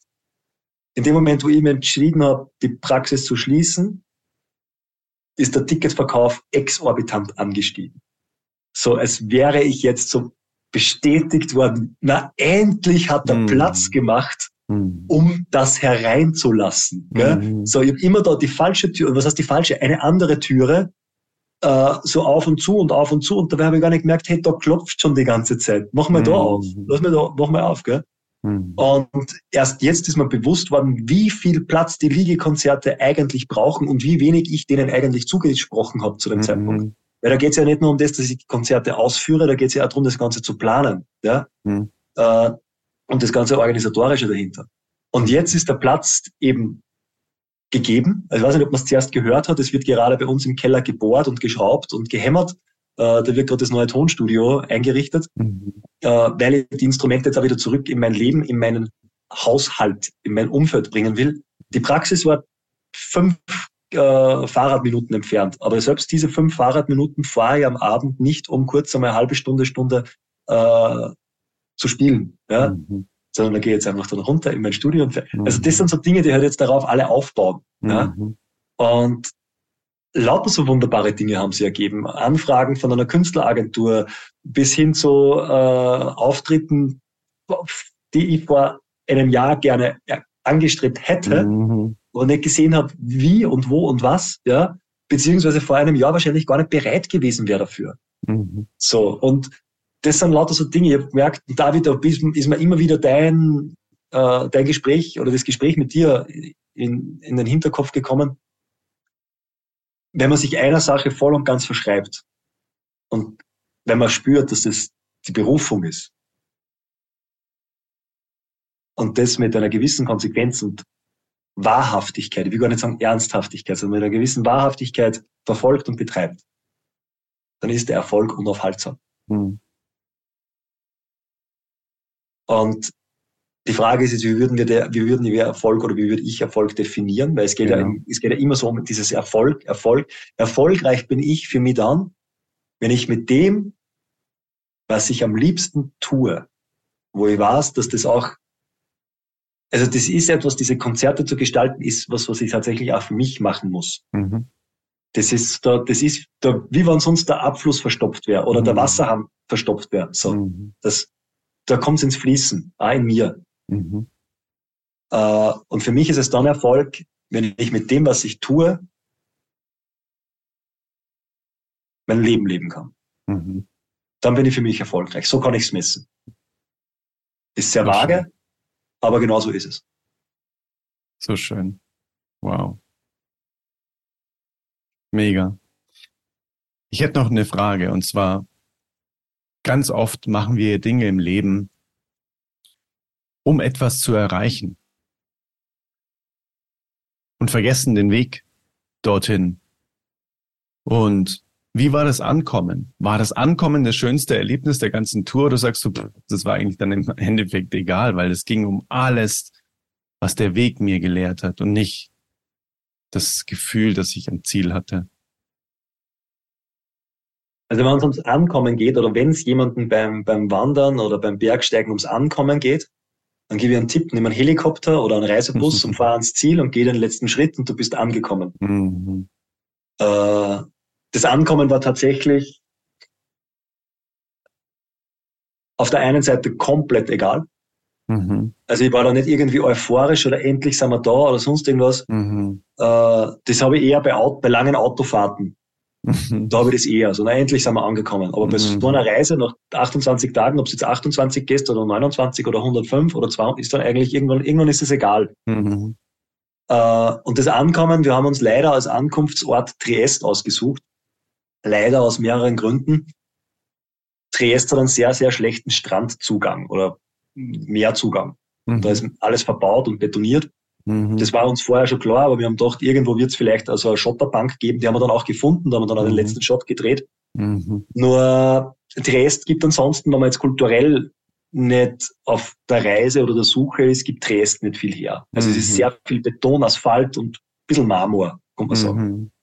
Wobei der Altstadtkern natürlich schon schön ist, gell? Also jetzt nicht als Kulturpanause abgestempelt zu werden. äh, aber das Ankommen war, war, war ich, es war nichts. Also das Ankommen war für das, was auf dem Weg geschehen ist, war das nichts. Im Gegenteil, es war sogar ein bisschen Wehmut dabei. Boah, schade, jetzt ist vorbei. Mhm. So, mhm. jetzt ist jetzt ist irgendwie irgendwie aus. Weil mhm. das war schon, also ich habe das, das große Vertrauen bereits am Anfang, aber das hat sich dann bei der Tour durch diese permanenten äh, positiven Begegnungen und lieben Begegnungen, ist das immer mehr gefestigt und gestärkt worden. Mhm. Wenn wir Hilfe brauchen, dann werden wir Hilfe erfahren, und wenn wir unsere Hilfe brauchen, dann sind wir auch zur Stelle. Mhm. Und genauso waren wir unterwegs.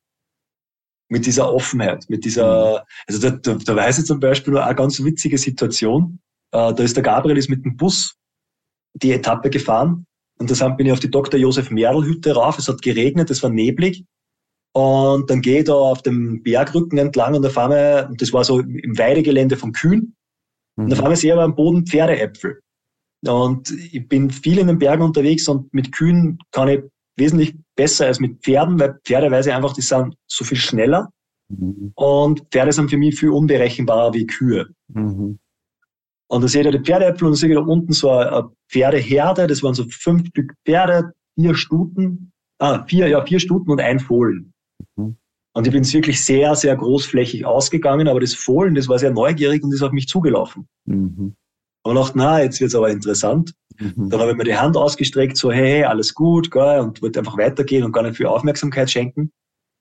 Und dann hat's so irgendwie geschnappt. Also, ob es spielen mhm. wollte oder was auch immer. Also, ich glaube nicht, dass Pferde normalerweise Menschen beißen, aber sie mhm. hat es so geschnappt. Und dann habe ich die Hand nochmal so hin und sage, hey, nein. Und das hat mhm. relativ laut. Mhm. Auf das rauf sind dann die anderen vier Stuten gekommen und sind aufgestiegen und gescheut.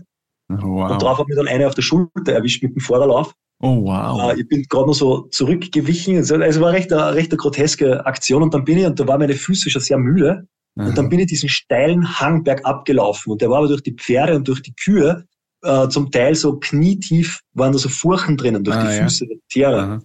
Und ich bin da runtergelaufen und habe einfach nur geschaut, dass ich da nicht in so ein Loch reinsteige, damit mhm. ich mir nicht jetzt irgendwie den Fuß bricht. Yeah.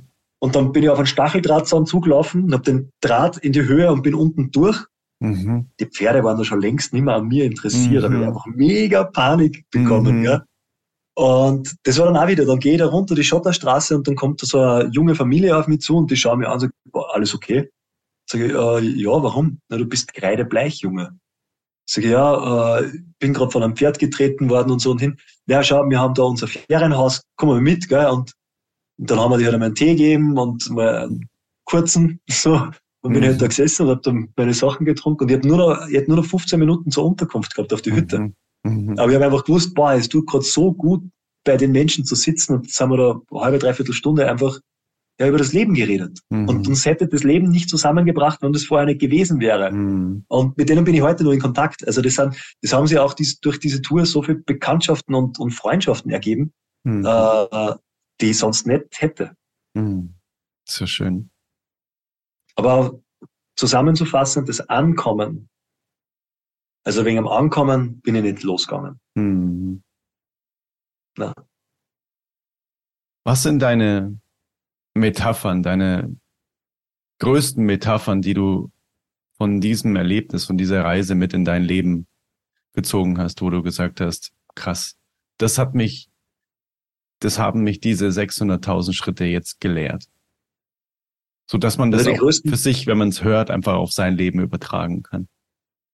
Die größten zwei Learnings waren eben Demut, die wahre Größe zu erkennen und nichts hinzuzufügen, nichts wegzunehmen, und Gelassenheit. Mhm.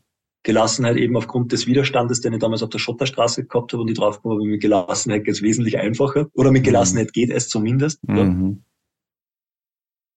Und was ich für mich auch auf alle Fälle mein Leben mitnehmen werde, das ist nicht oder nicht mehr oder weniger anzuhaften. Mhm. Und zwar anzuhaften an den Situationen, wie sie sind oder wie sie waren. Mhm. Das heißt, wenn es jetzt irgendwas zum Feiern gibt, dann gehört das natürlich gefeiert. Aber dabei nicht hängen bleiben und, und anhaften, wenn es mhm. morgen dann nichts mehr zum Feiern gibt. Mhm. Und übermorgen dann nicht dran hängen zu bleiben, dass es gestern nichts zu feiern gab, weil vielleicht gibt's ja heute schon wieder was zu feiern. Mhm. Und das ist so wie das Höhenprofil. Wie gesagt, wenn ich dabei angehaftet wäre, oben zu bleiben, jetzt auf das Höhenprofil des Weges zu, äh, zurückzukommen, dann würde ich heute noch zwischen Priel und, und, und Schernberg, zwischen diesen zwei Bergen stehen, weil da ist es erst einmal bergab gegangen. Mhm. Und das ist für mich, es wird immer bergauf und bergab gehen. Äh, was mir aber vorher schon klar war und jetzt noch viel bewusster worden ist, wenn man nicht so hart, nichts mehr hart feiern, sagt man, also wenn man nicht so hart feiert, mhm. dann fällt man nicht so tief. Mhm. Äh, das heißt, die Erfolge schon zelebrieren und wenn man oben ist, das feiern, natürlich, aber wenn man das nicht so überbordend macht, egal auf welche Art und Weise, und sei es einfach nur, ja, ich bin der Größte, ja, mhm. so, dann ist der Absturz nicht so tief. Mhm. Und dann kann man zumindest die Amplituden ein bisschen schmälern. Also Nulllinie finde ich danach ist dann der Tod, ja, mhm. wenn man es äh, kompletter Flat E Q. Mhm. Aber sich einfach das bewusst zu werden, hey, wenn du, wenn du Erfolge voll zelebrierst, dann zelebrier bitte auch die Niederlagen voll. Weil aus mhm. den Niederlagen kommt genau das, was wir lernen können. Da gibt es ein schönes Buch von Pierre Stutz. Ich sage es nur mal, wie ich der wurde, den ich mag. Mhm. Und er schreibt darin, die größten zwei Lehrmeister seien Liebe und Leiden. Mhm. In diesen zwei, durch diese zwei Gefühle oder durch diese zwei Situationen, die Gefühle auslösen, steckt die meiste Kraft für Entwicklung. Aber bitte verliebt euch nicht ins Leiden, sagt er dazu. Mhm. Wichtiger ja. Zusatz. Wow. Mhm. Und das sind für mich, ja, das sind für mich die größten Lehrmeister. Also nochmal zusammengefasst, Gelassenheit und Demut aufgrund ihrer eigenen Qualität mhm. und das Nicht-Anhaften an der Gegenwart. Mhm. Da gibt es eine schöne Meditation, du wirst das vielleicht kennen, Adrian, oder Einleitung für Meditation. Äh, ich schließe mal meine Augen, ich probiere mal, ob es äh, mhm. bei den Liegekonzerten mache ich es ganz gerne. Mhm. Jetzt lade ich dich ein, mal ganz bewusst Abschied zu nehmen von deinen Gedanken an die Vergangenheit. Und wenn du magst und wenn dir das hilft, dann kannst du dich einfach an einem Bahnhof stellen, an einem alten Bahnhof oder an einem neuen Bahnhof. Da steht ein Zug. Und in diesem Zug sitzen deine Gedanken an die Vergangenheit. Und genau in diesem Moment fährt der Zug mit all deinen Gedanken an die Vergangenheit aus dem Bahnhof aus. Und du kannst ihnen noch liebevoll nachwinken. Und sie dürfen auch wiederkommen, wie Reisende. Aber für die nächsten Momente einfach mal aus dem Bahnhof, aus deinem Bewusstsein rausfahren. Und wenn dir das Bild mit dem Bahnhof dienlich ist, dann stehst du jetzt wieder an diesem Bahnhof. Nur ist der Zug ein anderer. Und zwar sitzen da jetzt deine Gedanken an die Zukunft drinnen. Und auch diesen Zug lässt du jetzt ausfahren aus dem Bahnhof und kannst ihm gerne nachwinken. Sie dürfen wiederkommen, die Gedanken an die Zukunft, aber für die nächsten Momente verabschieden sie auch sich aus deinem Bewusstsein.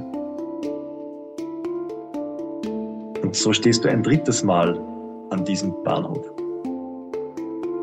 Mit deinem Zug voll beladen mit deinen Gedanken an die Gegenwart. Und genau jetzt, in diesem Moment, fährt der Zug mit deinen Gedanken an die Gegenwart aus dem Bahnhof aus. Du kannst auch diesem Zug sowie den anderen beiden nachwinken und auch dieser Zug mit all seinen Gedanken darf wiederkommen. Aber für den nächsten Moment verabschieden sich deine Gedanken an die Gegenwart von deinem Bewusstsein.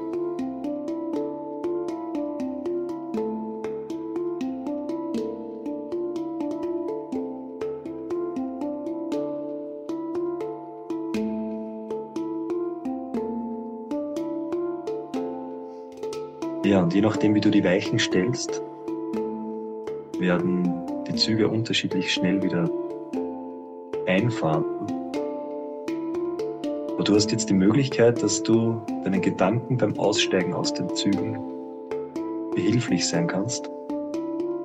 Und manche einfach drinnen sitzen bleiben dürfen. Womöglich sind manche sogar auf ihrer Reise schon woanders ausgestiegen. Und gar nicht mehr für die wichtig.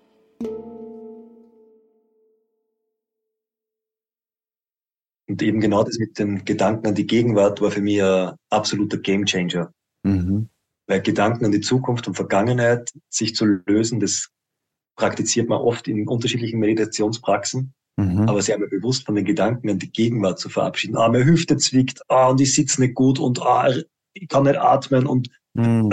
und mache das eigentlich gerade richtig und keine mhm. Ahnung. Also diese ganzen, äh, ich will jetzt gar nicht sagen Einsteiger-Meditationsprobleme, weil das betrifft Menschen, glaube ich, immer wieder mal die Meditationspraxis führen, dass es einfach immer wieder mal oh, mhm. Blockaden gibt, ja. Mhm. Aber die Blockaden, die machen wir. Also die Welt, und das wissen wir ja, die Welt ist so, wie du sie siehst. Mhm. Natürlich wissen wir das, ja, ja, ist schon klar, ja. Und der Widerstand ist nur so groß, wie du ihn machst. Und wenn uns das bewusst wird, also, das ist wirklich, dann haben wir die volle, die volle Schöpferkraft. Mhm. Dann können wir, wir haben es in der Hand, ja. Und zum Widerstand, der schönste Spruch, den ich dazu gelesen habe, ist, wenn du ein Problem hast und das nicht haben willst, dann hast du bereits zwei Probleme. mhm. Und das, das ist zum Widerstand oder zum Ärgern. Es gibt mhm. Menschen, die ärgern sich, weil sie sich ärgern. Mhm. Also man ärgert sich und dann ärgert man sich darüber, weil man sich ärgert. Ja. Also das ist Ärger zum Quadrat. Und zum Ärgern hätte ich auf dieser Tour genug Möglichkeiten gehabt. Mhm. Bei Gott. Ja. Ich bin nur drauf gekommen, es bringt halt nichts. Ja. Mhm. Ja. Also es verändert die Situation nicht. Mhm. Es verlängert nur das Leiden. Das auf der Schotterstraße zu stehen und dort zu lamentieren, hat nur meine Aufenthaltsdauer barfuß auf der Schotterstraße um diese drei Minuten verlängert. Weil wenn ich diese drei Minuten gegangen wäre, ja. Und ja. Genau das ist das, was, was ich einfach für mich so sehr gelernt habe mhm. und was für mich auch dieses im Flow, im Fluss sein bedeutet. Mhm. Und hin und wieder ist es ja ganz gut, wenn man da gibt's dieses schöne Bild der Resilienz, oder? So, Äh, Resilienz nach diesem Flussprinzip bedeutet, dass man das Rüstzeug hat, um Stromschnellen zu umfahren und um mhm. Steine äh, zu überspringen und so. Und das ist halt Resilienz, um eben in diesem Fluss der Widerstände gut durchzunavigieren. Für mich ist Resilienz ganz was anderes. Und zwar für mich ist Resilienz, an das Flussufer zu klettern und einfach mal diesen ganzen Fluss beim Laufen zuzuschauen. Mhm. Das bedeutet für mich Resilienz, so. Einfach mal. Und vielleicht wird bis dorthin dann einfach das Fahrwasser wieder ruhiger, wenn ich mal aufhört, da meinen ganzen Interpretationswahnsinn hineinzulegen. Und vielleicht kann ich dann einfach ganz ohne irgendwelchen Panzern und Abwehrmechanismen mich da durchnavigieren, so. Weil ich glaube, das ist das, was Menschen halt einfach voneinander trennt. Dieser, ja, bitte lasst mich doch in Ruhe. Ich will, ich will niemanden ansprechen. Ich will, ich will nicht angesprochen werden, mhm. ja. Also wenn zwei Tiere aufeinandertreffen, dann treten die meist in, in, in, in soziale Interaktion. Sei es durch Kampf oder sei es durch Beschnuppern oder was auch immer, aber sie treten in Interaktion. Wenn jetzt zwei Menschen auf der Straße sich begegnen, ist das größte der Gefühle, was du bekommen kannst, ein Hallo. Mhm. Oder in Österreich Grüß dich. Mhm. So. Und das ist, äh, was, was ich seit dieser Tour auch so, so stark erfahre. Erst vor kurzem wieder bin ich mit der Petra spazieren gegangen und auf einmal, äh, da bei Gmunden am Traunsee, auf einmal kommt eine Frau auf uns zu, eine etwas ältere, und sagt, man, könnt's mir ihr bitte helfen, ich habe irgendeine Fliege im Auge. Mhm. Ja, dann haben wir in dreißig Sekunden die Fliege aus dem Auge raus tun und ich war voll berührt und, und, und glücklich, helfen zu können, mhm. und sie war dankbar für die Hilfe. Mhm. Und da habe ich gemerkt, wie, wie schön es ist, wenn man helfen darf und helfen mhm. kann. Mhm. Das ist eigentlich auch was im Menschen Innewohnendes ist. Und jetzt möchte ich halt einfach auch immer wieder mal Menschen die Möglichkeit geben zu helfen, beziehungsweise ich selbst einfach auch gerne helfen. Ne? Mhm. Also das ist das, was ich für, für was ich einfach so sehr einstehe, für die, für das, für die Menschlichkeit. Und da meine ich gar nicht die Menschlichkeit zueinander, sondern das, was uns Menschen lebbar macht oder am Leben sein lässt. Mhm. Und uns das Gefühl gibt, boah, ich bin, ich bin am Leben. Man muss nicht barfuß sechshunderttausend Schritte von Scharnstein nach Triest gehen. Ja? Dass man sich spürt, dass man am Leben ist. Man kann seinem Nachbarn beim Heckenschneiden helfen. So. Mhm. Dann spürt man es vielleicht auch. Ja, jeder spürt es halt woanders. Mhm. Aber ich glaube, dass wir das in der aktuellen Zeit sehr, sehr stark brauchen. Mhm. Menschen, die mit sich selbst in Kontakt gehen, weil nur so kannst du mit jemandem anderen in Kontakt gehen. Mhm. Und wenn du für dich selbst nicht da bist, wie willst du dann für einen anderen da sein? Definitiv. Ja. Sei der wichtigste Mensch in deinem Leben. Und dann kannst du ein Licht für die, für die anderen sein. Mhm. Mach dich zur Prio eins. Absolut. Ja. Danke dir, mein Lieber, fürs Teilen. Da waren, glaube ich, so viele wertvolle Impulse dabei. Und ich würde dir jetzt gerne zum Abschluss noch zwei Fragen stellen, die ich immer im Podcast stelle. Die erste Frage. Und ich kann mir schon vorstellen, wie die Antwort lautet. Das ist mir vorher schon aufgefallen, als du es erzählt hast, dachte ich mir, ach, das erzählt er bestimmt am Ende bei der Frage. Und zwar dein Lieblingsgefühl. Was ist dein Lieblingsgefühl, das du über den Tag hinweg so oft wie möglich spüren möchtest? Und was sind das für Erlebnisse, die zuverlässig dieses Lieblingsgefühl hervorrufen?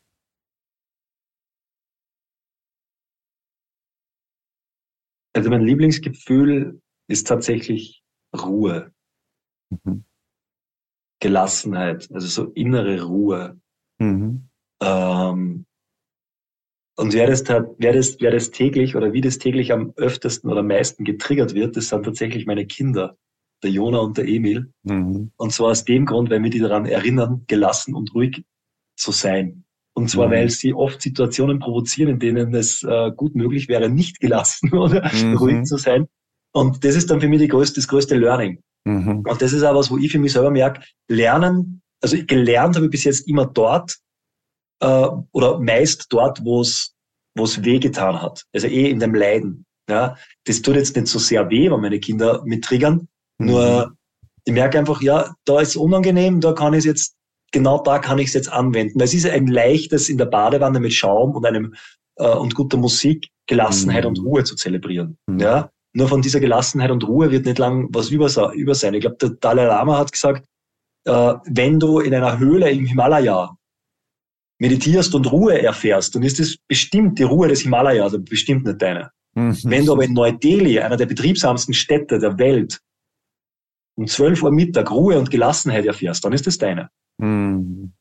Wenn ich mit meinen Kindern Ruhe und Gelassenheit erfähre, dann ist das definitiv meine. Mhm. Ja, das ist mein Neu-Delhi. Ja. Und für das bin ich aber sehr, sehr dankbar. Für sehr zwei gut. wirklich aufgeweckte Jungs. Ja. Sehr gut. Danke fürs mit reinnehmen. Mhm. Die zweite Frage, die nenne ich immer den Magic Snap.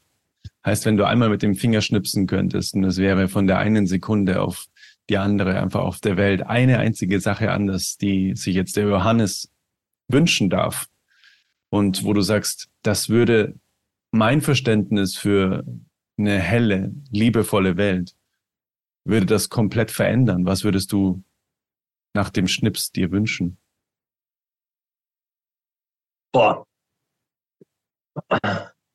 Nachdem ja jeder, jede Veränderung so viel Veränderungen mit sich zieht. Also waren jetzt da die... die Konsequenzen nicht dabei, wenn ich nicht alle Konsequenzen dabei in, in den Raum nehmen muss und man das jetzt mhm. voll überlegen muss, was passiert, wenn und Ding, äh,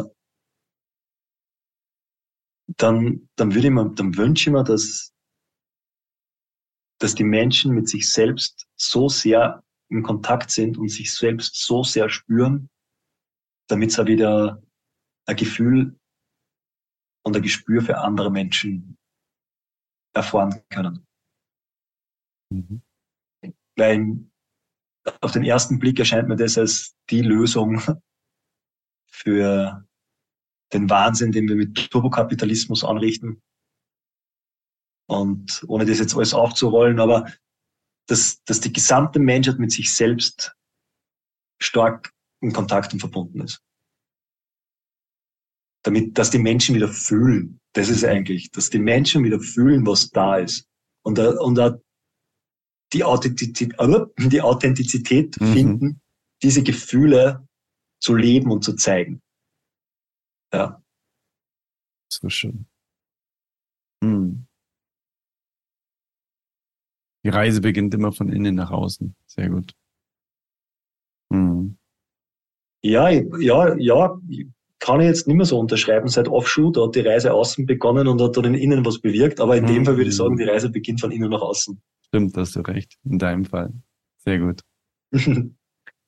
Mein Lieber, wie findet man mehr über das Ganze, was du da gemacht hast und über deine Arbeiten, über die Liegekonzerte? Also die Liegekonzerte findet man unter w w w punkt klangquelle punkt a t mhm. sowie auf Instagram, Facebook, also entweder Klangquelle oder Johannes J. Kronegger. Mhm. Und das Projekt Barfuß über die Alpen nennt sich Off-Schuh, so wie Off-Road, mhm. Off-Schuh. Mhm. Und da gibt's die, den Kanal auf Instagram, auf mhm. uh, offschuh punkt tour, mhm. glaube ich. Und die Webseite, die weiß ich sicher, das ist off dash schuh punkt com. Mhm. Da wird dann im nächsten Halbjahr der Film noch rauskommen, es wird womöglich ein Buch geben, et cetera. Das weiß ich noch nicht. Das, wenn ich sowas rausbringe, dann will ich, dass es einfach auch höchste Qualität hat und dass es Sinn ergibt. Ja. So. Mhm. Also Schuh, Schuh mit äh, Schuh auf Englisch, oder? Ja. Genau, ja. S H U E. Okay. Ja, da sind wir ja. super gespannt, was da noch alles äh, sich da ergeben wird aus dem, was du da erlebt hast und ja, in was für was für Formen du das noch mit der Welt teilen magst am Ende. Ich bin sehr, sehr gespannt und ich bin sehr dankbar, dass wir das heute konserviert haben, deine Erfahrung. Ganz, ganz großartig. Danke dir von Herzen für Für alles, auch für die kurze Meditation, die du jetzt hier angeleitet hast. Das war sehr, sehr, sehr kraftvoll und eben auch sehr neu. Ja, wie du sagst, ne, sich von Gedanken der Gegenwart an die Gegenwart einfach auch mal zu verabschieden, ist sehr, sehr interessant, weil wir eigentlich immer meinen, genau da müssen wir ja ankommen, aber selbst da haben wir Gedanken. Ne? Sehr gut. Danke dir von Herzen. Danke für die Einladung, Adrian. Danke dir. So, so, so gerne. Ich freue mich, wenn wir uns sehr bald mal wieder live sehen. Sehr gern. Da sind wir wieder zurück aus dem Interview und ich hoffe, du hast dir auch ganz viel mitgenommen, auch diese Meditation, die du gehört hast. Ich hoffe, sie hat dich inspiriert und auch diese wundervollen Hangklänge, die Johannes so von sich gibt und in die Welt klingen lässt. Ich finde, das ist Herzensenergie. Da schwingt das Herz einfach sofort mit und das ist einfach ganz, ganz zauberhaft, dass es Menschen wie Johannes gibt. Auch seine inspirierende Geschichte von seiner Barfußtour hat mich wieder aufs Neue berührt, obwohl er sie mir schon am Telefon mal erzählt hat und ich dann gemeint habe, hey, das darfst du einfach genauso bitte im Oldest Soul Podcast erzählen. Und so schön, dass wir das für die Ewigkeit konservieren konnten. Und auch schön, dass du bis hierhin jetzt gehört hast.